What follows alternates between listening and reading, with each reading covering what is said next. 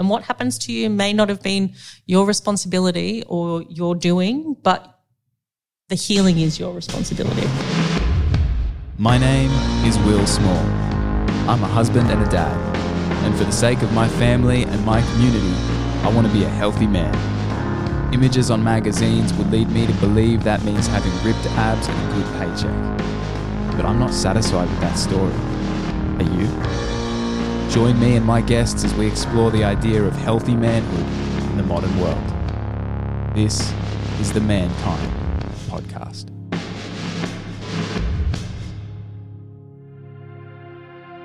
How you doing, my friends?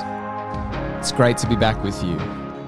This episode is a follow-on conversation from last week's discussion with Jake Tumanako and Melanie Wojtas.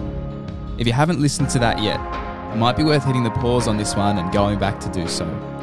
Although you'll still get plenty out of this conversation either way. Last week, Jake and Mel shared some of their own stories of surviving violent and destructive cycles. And it's so important to listen deeply to those kind of stories. But they can make us feel a little helpless sometimes, can't they? What I love about Jake and Mel is that they actually believe in our power to change and heal and write a new story. So, this episode is a conversation about what that actually looks like. To not just cope with what has happened to us, but to actually find the pathways that might lead us to a better and more whole version of who we are. So, why don't you imagine you're in the room with Jake, Mel, and I? Bring your story the good bits, the bad bits, everything in between and listen to what these guys share because I'm sure there's something in this for you.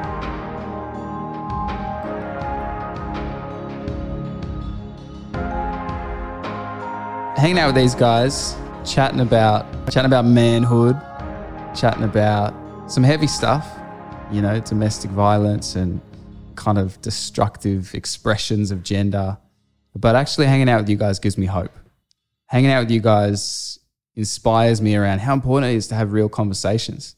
Um, you've both shared stories with me, kind of off the mic, that are just so brutal that I kind of go, man, if I'd been through that, I don't know if I would have come out, you know, wanting to do the work that you guys do. And so I just want to say right up front um, that actually it's it's people like you and your authenticity and your courage um, that actually makes stuff that could be quite depressing inspiring. Does that make sense?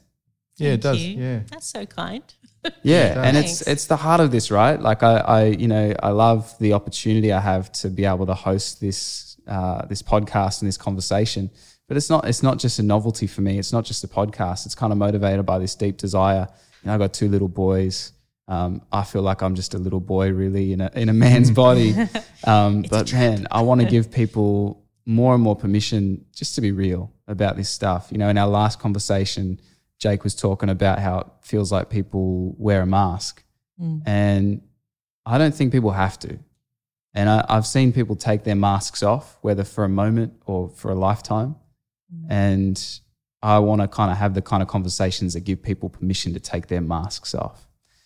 So Yeah. Can I- yeah. Can I add something? I think I think the that I think you allow people for some sort of reason it, it, if you make them feel safe to be able to do that. And um and I think I, I feel like this this group of people like I'm sitting with right here now I feel you know you feel safe because because I mean like like Mal you, you you shared your story and that's courageous right? And that, and when you share something and you you're the way that you did, um, it, it opens the door for, for for other people, but also for you for you will like it.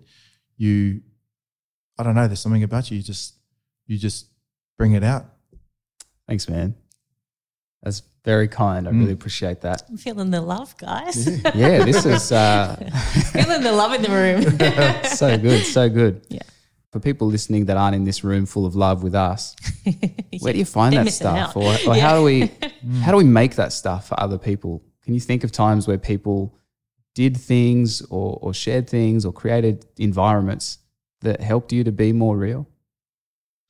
I've got two contrasts growing up. So I've got the the fake safety and then the real stuff. So the fake sense of safety was actually when my inhibitions were lowered and I used to self medicate with drugs as a teenager. Mm. So I used to party a lot more than I didn't. So I skipped a lot of school and dropped out in year 10 and moved out of home at 16. And uh, everybody around me was so much older and into partying and stuff. So I went to a lot of raves and a lot of nightclubs and did a lot of things that were well ahead of my time. I was always just trying to get life to hurry up. I was always looking to, you know, be an adult quicker. So I wanted to get married and I wanted to have babies early. Like I just wanted to be an adult well before I just wanted to hurry up and get past the current phase of my life. And I used to disclose some of my trauma to my inverted commas friends at the time, um, only because I was high and my inhibi- inhibitions were lower. So I felt safer to talk about it. But in essence, it wasn't really a safe place because those par- those people had actually no training or experience to receive that information to even refer me to get help about it. They just kind of heard it and thought, "Oh, that's really messed up," Yeah. or "Yeah, we should go like hurt those people." that was the in- Yeah. instant response. Is like, "Oh, we should just go bash them then." So and this was from other guys. It's a huge thing. Just Yeah. just to quickly note, it's Yeah. almost like you compromised for some version of safety mm. That met a little bit of your need, A Mm. little bit. but actually in a saltwater kind of way, right? Like it wasn't actually meeting. Mm. like I need. felt like I could talk, but it was probably more just because I was intoxicated. So it was coming out. So I th- I was under the illusion that it was like a cathartic process. And I was like, oh, well, these people care about me because they're listening to it. But listening to it doesn't actually mean that they care about it. It just means that they're they're listening to it. right. Um, and it wasn't until I was an adult and started uh, meeting other survivors and, and people who have experienced different traumas and going to therapy. That was the main thing. Therapy is not a dirty word, okay? Amen. yeah, honestly. Um, yeah, even just a lot of therapy and meeting other people in similar similar situations that were ready to receive what I was saying, acknowledge the pain, share similar vulnerabilities in their own lives. Um, that I realized, oh, this is actually what a safe space looks like. I don't have to be high. I can be completely sober. I can just be myself. I don't have to pretend. I can look how I look how I truly am. My most authentic self came probably after losing three men in my life within 18 months. Wow. Yeah. So my we lost my uncle, then my dad, and then my grandfather. Yeah. Wow. Yeah.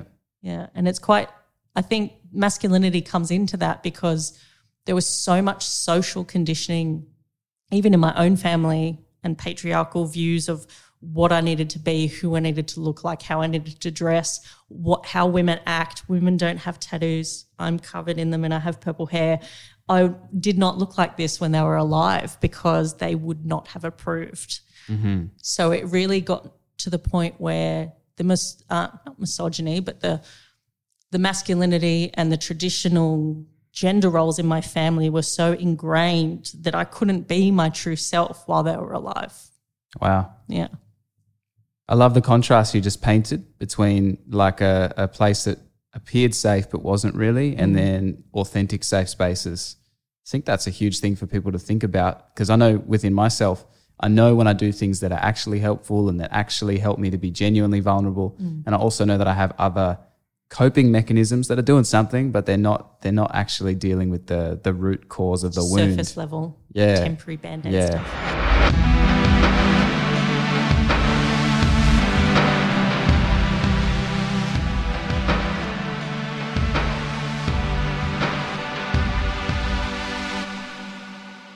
How about you, Jake? Can you think of like authentic safe spaces that you found, or maybe other versions of of like where it was maybe unhelpful? Um, the first thing that comes to my mind is my, you know, my my wife. Um, you know, she's a real safe space for me, and I can, you know, I can debrief with her all the time about about everything. Um, and same with her, and so you know, our home is as our safe space, and um, I feel like I can express really, really. I can take that mask off Mm. um, when I'm at home. But um, there's been quite a few moments where I've I've felt um, safe. Um, I, I don't go to church at, at the moment, but there was a, a time where my wife and I we, we went to church, and um, you know when I found God, uh, uh, there was a moment there when I was like, ah, oh, this is amazing. I feel I feel there's I feel like there's purpose, and I feel safe to be me. I could really take a, a take a mask off then. Um, and then there was also another moment as well where um, where I was a bit younger growing up in New Zealand, I went to this, I did this course. It was called Landmark Forum. Don't know if you guys have heard of it. No. It was a big thing in New Zealand uh, about, I don't know, 17 years ago. Wow. Uh, maybe 20, 20, 20, years ago or so. we did a he- heap of work and, and it was um, around, um, you know, finding out what, basically what all those, what all your issues are, you know, what all your things are that are holding you back. And, um, it allowed you to wipe that slate clean. And once we wiped our slate clean, we were able to then, you know, figure out who we who we were. And um, yeah, that was a big that was mm. a big moment there for me. Um, it started me on a on a kind of a different different journey. And I remember actually um, at that point realizing that I didn't have a relationship with my dad. So I wrote him a letter because you know wow. my I couldn't talk to my parents. I just we didn't have that kind of relationship. I was the same. I used to yeah. write letters to my mom. I even told her I was pregnant at 20 in a card. Really? I couldn't, wow. couldn't even say it. Well, I was 17, right? Yeah. When when I when my partner at the time fell mm. pregnant, and I remember telling my mum and dad, and my mum, I'm sorry, well, I'm gonna have to swear. She goes, "You stupid little bastard," and um, and then my dad said, "Good work, my son. Got me a moko." oh my god! It's completely different, right? Well, my dad didn't talk to me for a week. Really? Yeah, my mum wow. had my poor mum. She couldn't even drive. Apparently, she drove because she dropped me back because we weren't living there. I was living with the father at the time, and um, yeah, I think she just pulled over on the side of the road and probably had a bit of a breakdown. Oh yeah, and she was happy, but yeah. she was just shocked. Like I don't think she was mm. expecting that at all. Yeah. Um, and yeah, you have your own vision of what you want your children's life to be like, and this was not ideal, and I'd only been with them for about less than six months. So yeah. it was very not what she was what, expecting to hear. Mm. And then yeah, my dad was um, in shock, and yeah, difference in culture. Hey, because needed to process it. Growing, growing up in, in New Zealand, I was terrified. oh, but you yeah. were. I was yeah. terrified too. I remember. I was terrified. Yeah. remember going through that and being very terrified of my um, partner's father because he was right into hunting. Oh. And so I had all these guns, and you walk into a shed you walk into a shed with all these pig heads and oh, wow. deer heads and stuff like wow. that. And um, Jake yours head. next. Yeah. yeah. Yeah. Wow. Right above the mantle. Yeah. Yeah, yeah. That's exactly. so exactly how I felt. Yeah, one, one thing that, I'm one thing I'm hearing, uh, one thing that it's all making me think about is that we we inherit our traumas in the context of relationships, mm. and then if we are lucky enough to experience the healing of those things, mm. it's in the context of better relationships, mm. right? Like, so, you know, it might be a relationship with, with a parent that's negative that leaves us with a bunch of trauma. Uh, but then what you were sharing, Jake, is that actually with your wife, you found this real safe space in the context of that relationship or in a church community or a community beyond yourself. And I think it's important to note you shouldn't just expect a relationship to fix your stuff. You know, I think some people that that's setting you up for disaster, but there's something about relationships that are characterized by health are a huge part of breaking the cycle um, and, and not only allowing our healing, but helping us to be part of the healing of others. Yeah, you, they, they provide that space. They can provide that space for you. And you, are right, you've got to be able to work through it yourself first. Um, but it, it creates that extra healing space, having those supportive people around you to be able to, you know, open up about whatever's going on. You shouldn't use people and manipulate people for your own healing, right? That's your yeah. that's mm. your shit. And what happens to you may not have been your responsibility or your doing, but the healing is your responsibility, right? You've got yeah. to take accountability. Like I used to be so angry with the world and everything that had happened to me, and I don't think people value um, healing enough and working on your own stuff. Like there's so much stigma around mental health and even today, which just pains me in 2020 that people are still, you know, they don't openly talk about, oh, I'm just going to go see my psych. Oh, yeah, well, that's pretty normal. You know, if anything's wrong, you go see your GP when you're physically sick. But mm. um, you know, just normalizing the fact that getting help is fine and normal and actually a really healthy thing to do. Yeah. Yeah. This is a huge thing. I feel like you just have stumbled into something I think about a lot. Some people, I think, out of their their trauma and out of their pain, end up going and trying to fix the world and getting a job that is in that space, but they actually haven't. They actually haven't done the self work. Yeah. And you see this, right? You see people that um, are in positions of power in in helping roles, but they're still just hiding their own stuff. And I don't, I don't want to be a massive, yeah. Yeah. I don't want to be a massive cynic about it, but I think it's so important that we kind of think, oh, I've got a, I've got some stuff that happened to me, so I can go out and help others. But maybe don't rush to do that. And I know that both of you guys have done your work. I can see that and have an ongoing process of doing your work. What does that look like? What does health look like for each of you? What are some of the things that actually do help you to continue to be uh, emotionally stable and kind of, you know, physically? Like we're, we're holistic beings. What are some of those things that help you out in those areas of health? Yeah, so for me, I I hit the bush. I go for walks in the bush. I spend time in the bush. Uh, there's something about that for me. Um, just um, just being in the open space, and um, I can. It's like a safe space for me to re- to reflect, and uh, I don't know. I can feel the power of the bush. Something's in the bush for me, It's right? actually called tree bathing or forest bathing. Is it? It's an actual thing. Wow. So I'm a forest um, bather, and um, maybe I could next time I could take some CV. budgies or something like that. I could Would you lie like to on go the forest middle of the bathing with me? Why is he wearing budgie smugglers in the bush? Um, and the other thing where uh, where I get a lot of healing from is in the water. So Mm. if I'm in the ocean, I don't think about nothing Me too. at yeah. all. Um, I can just be in the ocean and be floating, and all I can I can just I'm just there. Salt water heals the soul. I swear. Yeah. Yeah. I'm I'm very much the same. Bushwalking, Yeah. bobbing around. I call it barnacle time because I don't really swim in the ocean. I just bob around. Yeah.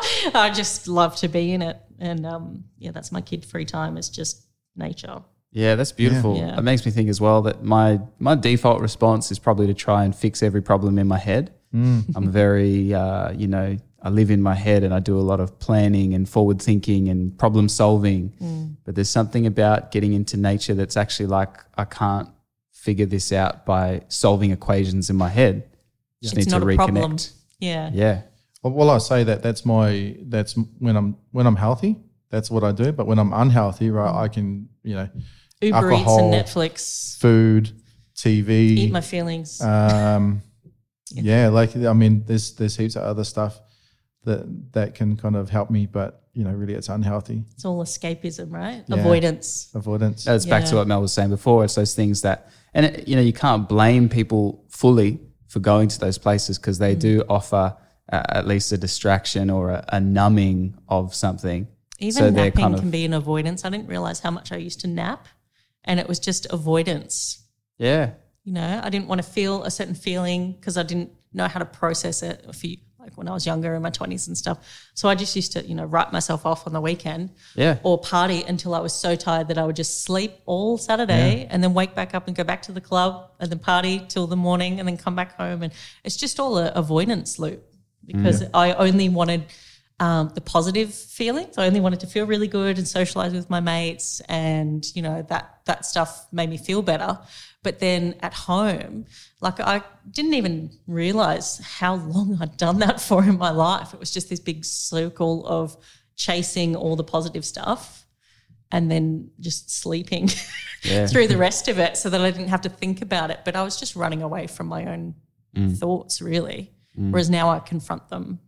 which is brave, and uh, that's the thing. Like it takes it takes a level of courage to actually go and do the stuff that is ultimately better, but ultimately better usually means temporarily a lot harder. Um, It's mu much more easier to sit there with a glass of wine than Yeah. it is to try and work through. To call a work through your counselor and stuff. yeah, talk about your shit for an hour. Yeah.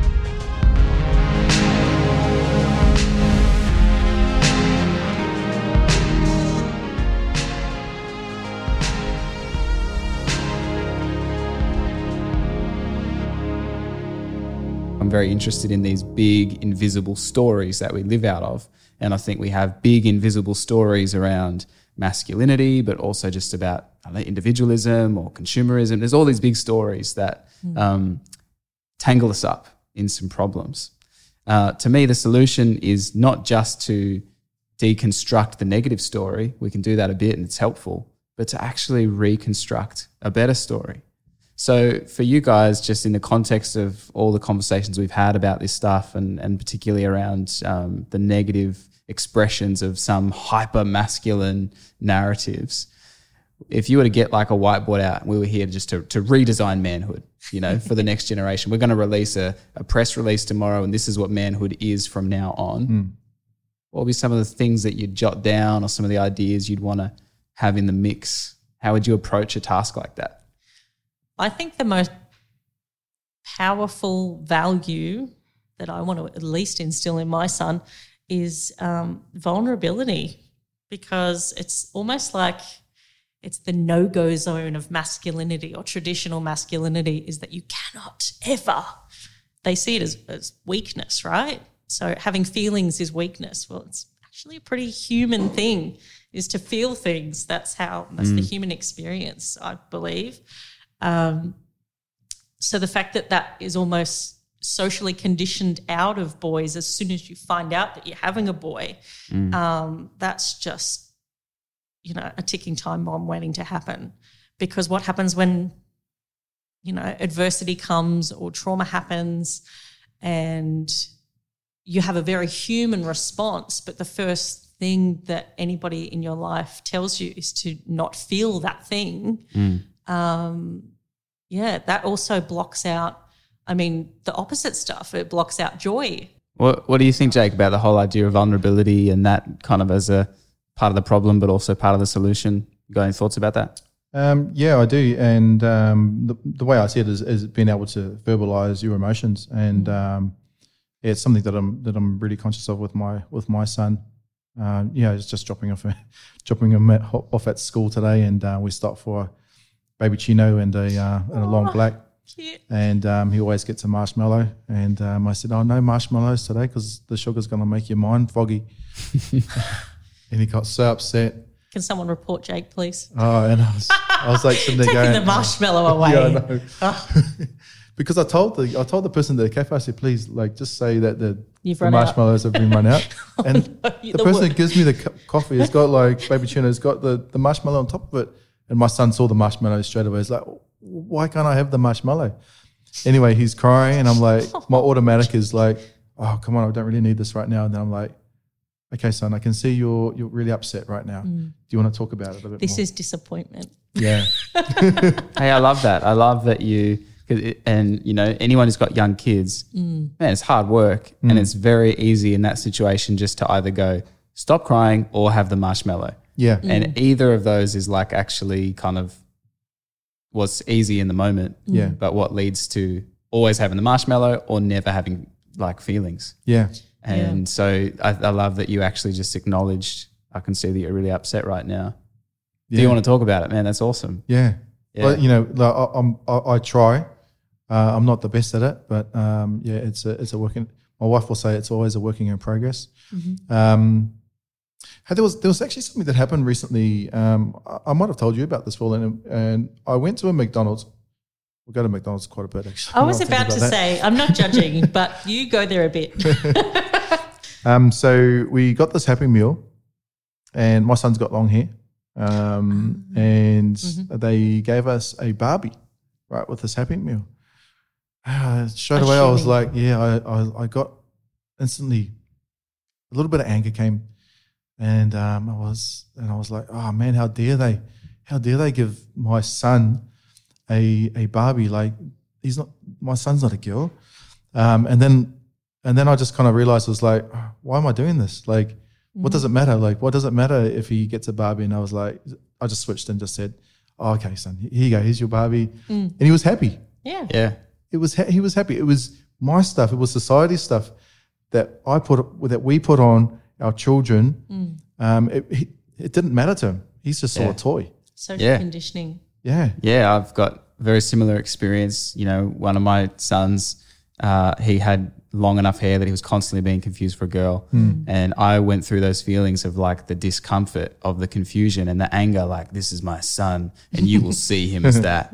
And then I was like, what is up with me that I think that? And so I grew my hair long to try and say to him, man, it's okay. Like, just Yeah. you can Man be buns whatever. are in. Yeah. Yeah. And then I had to cut my hair because he wanted to cut his hair eventually. And I was like, you know, we'll do that in solidarity. Yeah. I miss the long hair, to be honest. Um, but, you know, it's interesting because there's a problem on both sides of that. Like the assumption that because there's long hair, I've got to Feminine. play the, the feminine script is a problem. Hmm. But then it's equally a problem when we go, no, you can't have the Barbie. Yeah. So it's kind of like there's a, there's a problem on both sides of that. Yeah. So how do we build vulnerability? Like for, you know, all of us are parents. I'm Mm-hmm. sure people listening, whether or not they're parents, like it's a huge question, right? Or if we're going to become more healthy. Mm. yeah. Vulnerability is okay. Yeah. 100%. That's where it it's a strength. Yeah. Yeah. Talking about your strength and self awareness. Can I just say you guys both have really good self awareness? I Thank just you. want Thanks. to put that out there. I mean, the fact that you're even um, noticing your own response to that is awesome. And the fact that grown modern men can even talk about that is rad. So, Mm. Self awareness is huge. I'm all about that. Self awareness Yeah. is, and I think, yeah, if we're going to talk about how we build vulnerability, um, the more we're in touch with self awareness in any part of our lives, the more we understand. You know, you were saying before, Jake, you recognize that nature is healthy for you, but then you've got your unhealthy mm. things that you do, whether it's alcohol or food or TV or whatever. That's a self aware thing to know, okay, if there's more of that stuff in my life, Yeah. Mm. I've probably got some stuff I'm I'm running away from or need to work through Yeah. Mm. and to be able to actually look at your life and actually go, kind of look at it like a doctor's health chart kind of thing like okay there's there's a pretty high amount of of just binge watching mm-hmm. Netflix right now probably higher than usual what's that about Yeah. It's probably not just about the content that is on Netflix right now do you know Yeah. Yeah. Definitely. yeah I think another thing is um, the people you spend time with. Mm. Um, it took me a little while to figure that out. So, um, yeah, just you know, like making sure that you spend time with quality with people who are going to build you, build you up.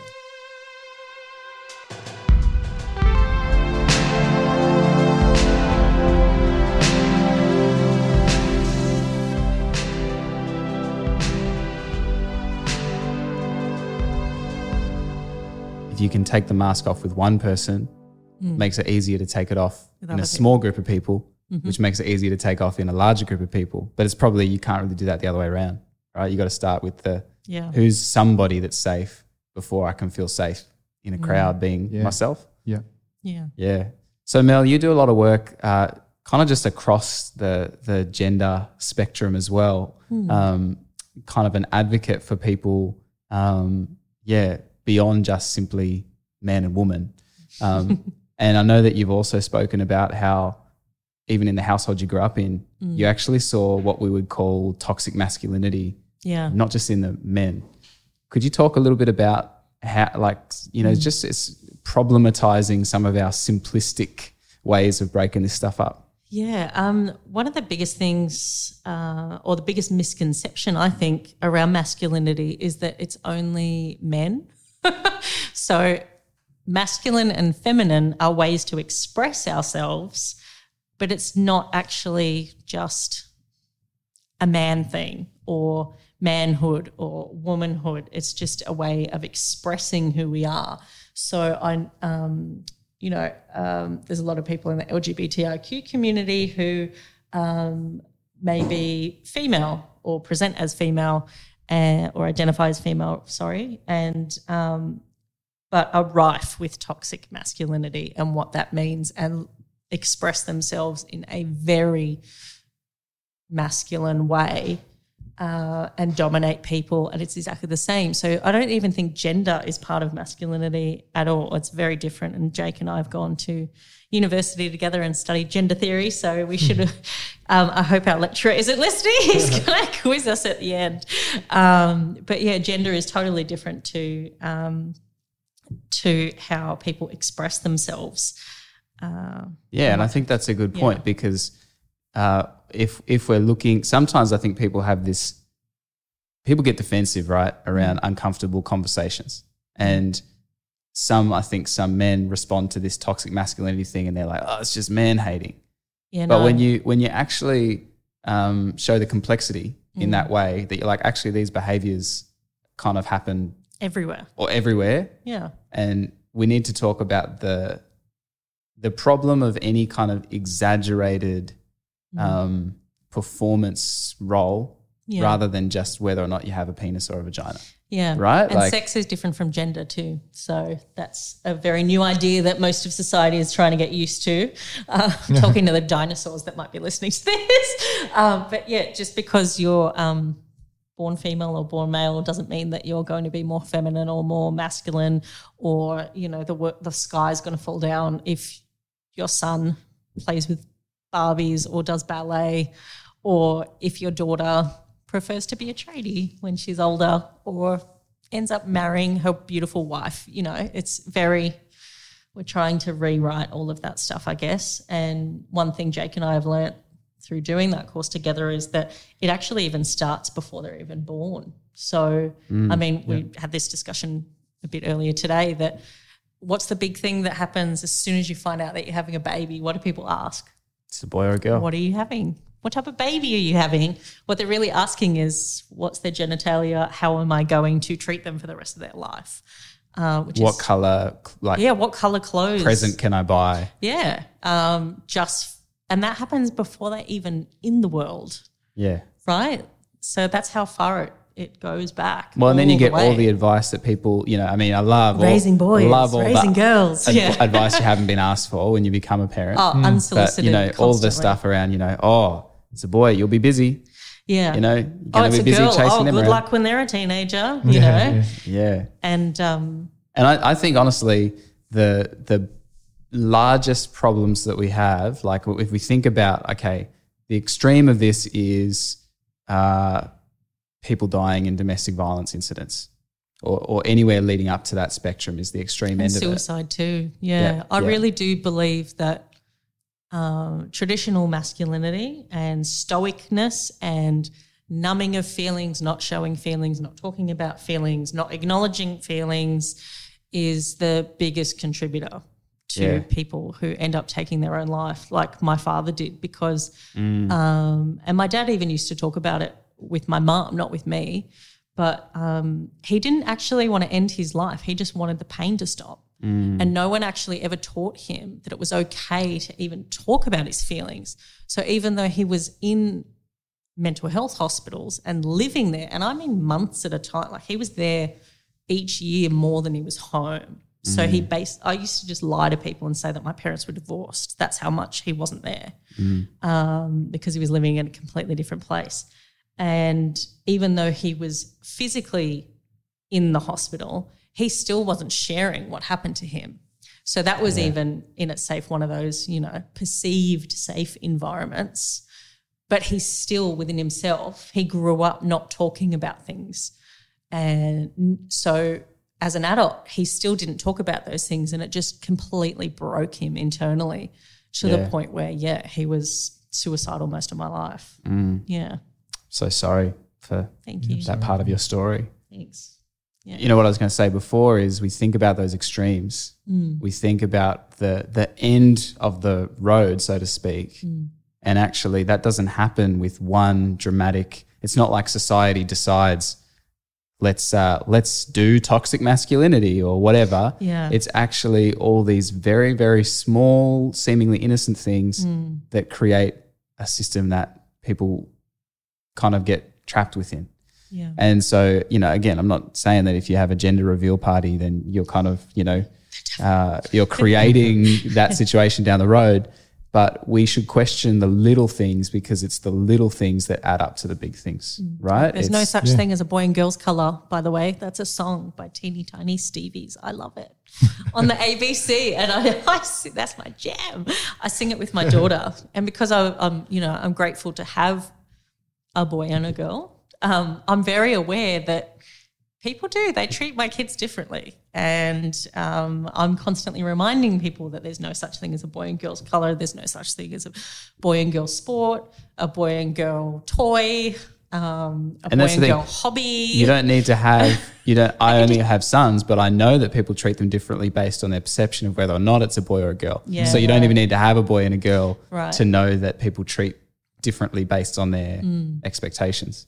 yeah. So it's and there's the whole thing, right? Like people are living out of the story that that has been the dominant story, and it'll be around for a while. Yeah. But we have this opportunity, we have this moment where we can actually slowly pick up the pen and rewrite some of the parts of that story and go, it's okay for a boy to play with a Barbie or have long hair. That's that's the tiny small example. But at the other end, man, it's okay for somebody who's got suicidal thoughts to actually open up and mm. say that I, I actually am carrying some really heavy stuff Struggling, I need help. and and that's it again so what we do at the small level you know the permission to be upset about not having your marshmallow on your babyccino Let them cry. Let your kids cry. that is actually It's human. setting setting your son Yeah. up to be able to be upset about complex mental health issues in the future or whatever it is you know or maybe even avoiding some of those because he grows up able to be real so what we do with the little stuff really matters well I think we might uh, wrap it up pretty soon. We've kind of solved all the problems, and um, you know we're going to see a dramatic difference in society in the next couple of weeks. oh yeah. Um, on a serious note, though, I'd love to get both of you from from your perspective, from where you sit as the person that you are. What's the thing that you would want every Australian man, woman, person to know or to think about in regards to the stuff we've talked about? Like, if you had one thought you could just plant in people's minds, what would it be? I think it's okay to be vulnerable. Mm.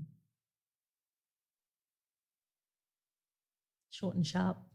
Yeah, it's a seed. Perfect. Yeah, I think um, yeah, feelings are normal, and stop. I think we, as a society, people are trying to reduce people rather than build people up. So, I mean, the most common phrase is, "You're so emotional," or "You're overreacting," or "You care too much," or everybody's always too much. I think we should just embrace that. That's fine um, you'll be too much for some people and they're just not your people, right?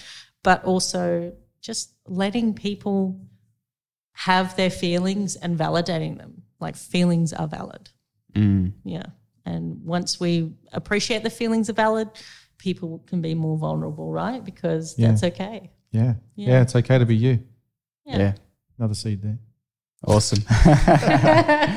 hey, thank you guys so much for for your time and for your vulnerability and your authenticity and um, yeah, like I said at the very beginning of this conversation, for being the kind of people that give me inspiration in the midst of some pretty dark and difficult stuff. We need more of that. Awesome. Thanks, Will.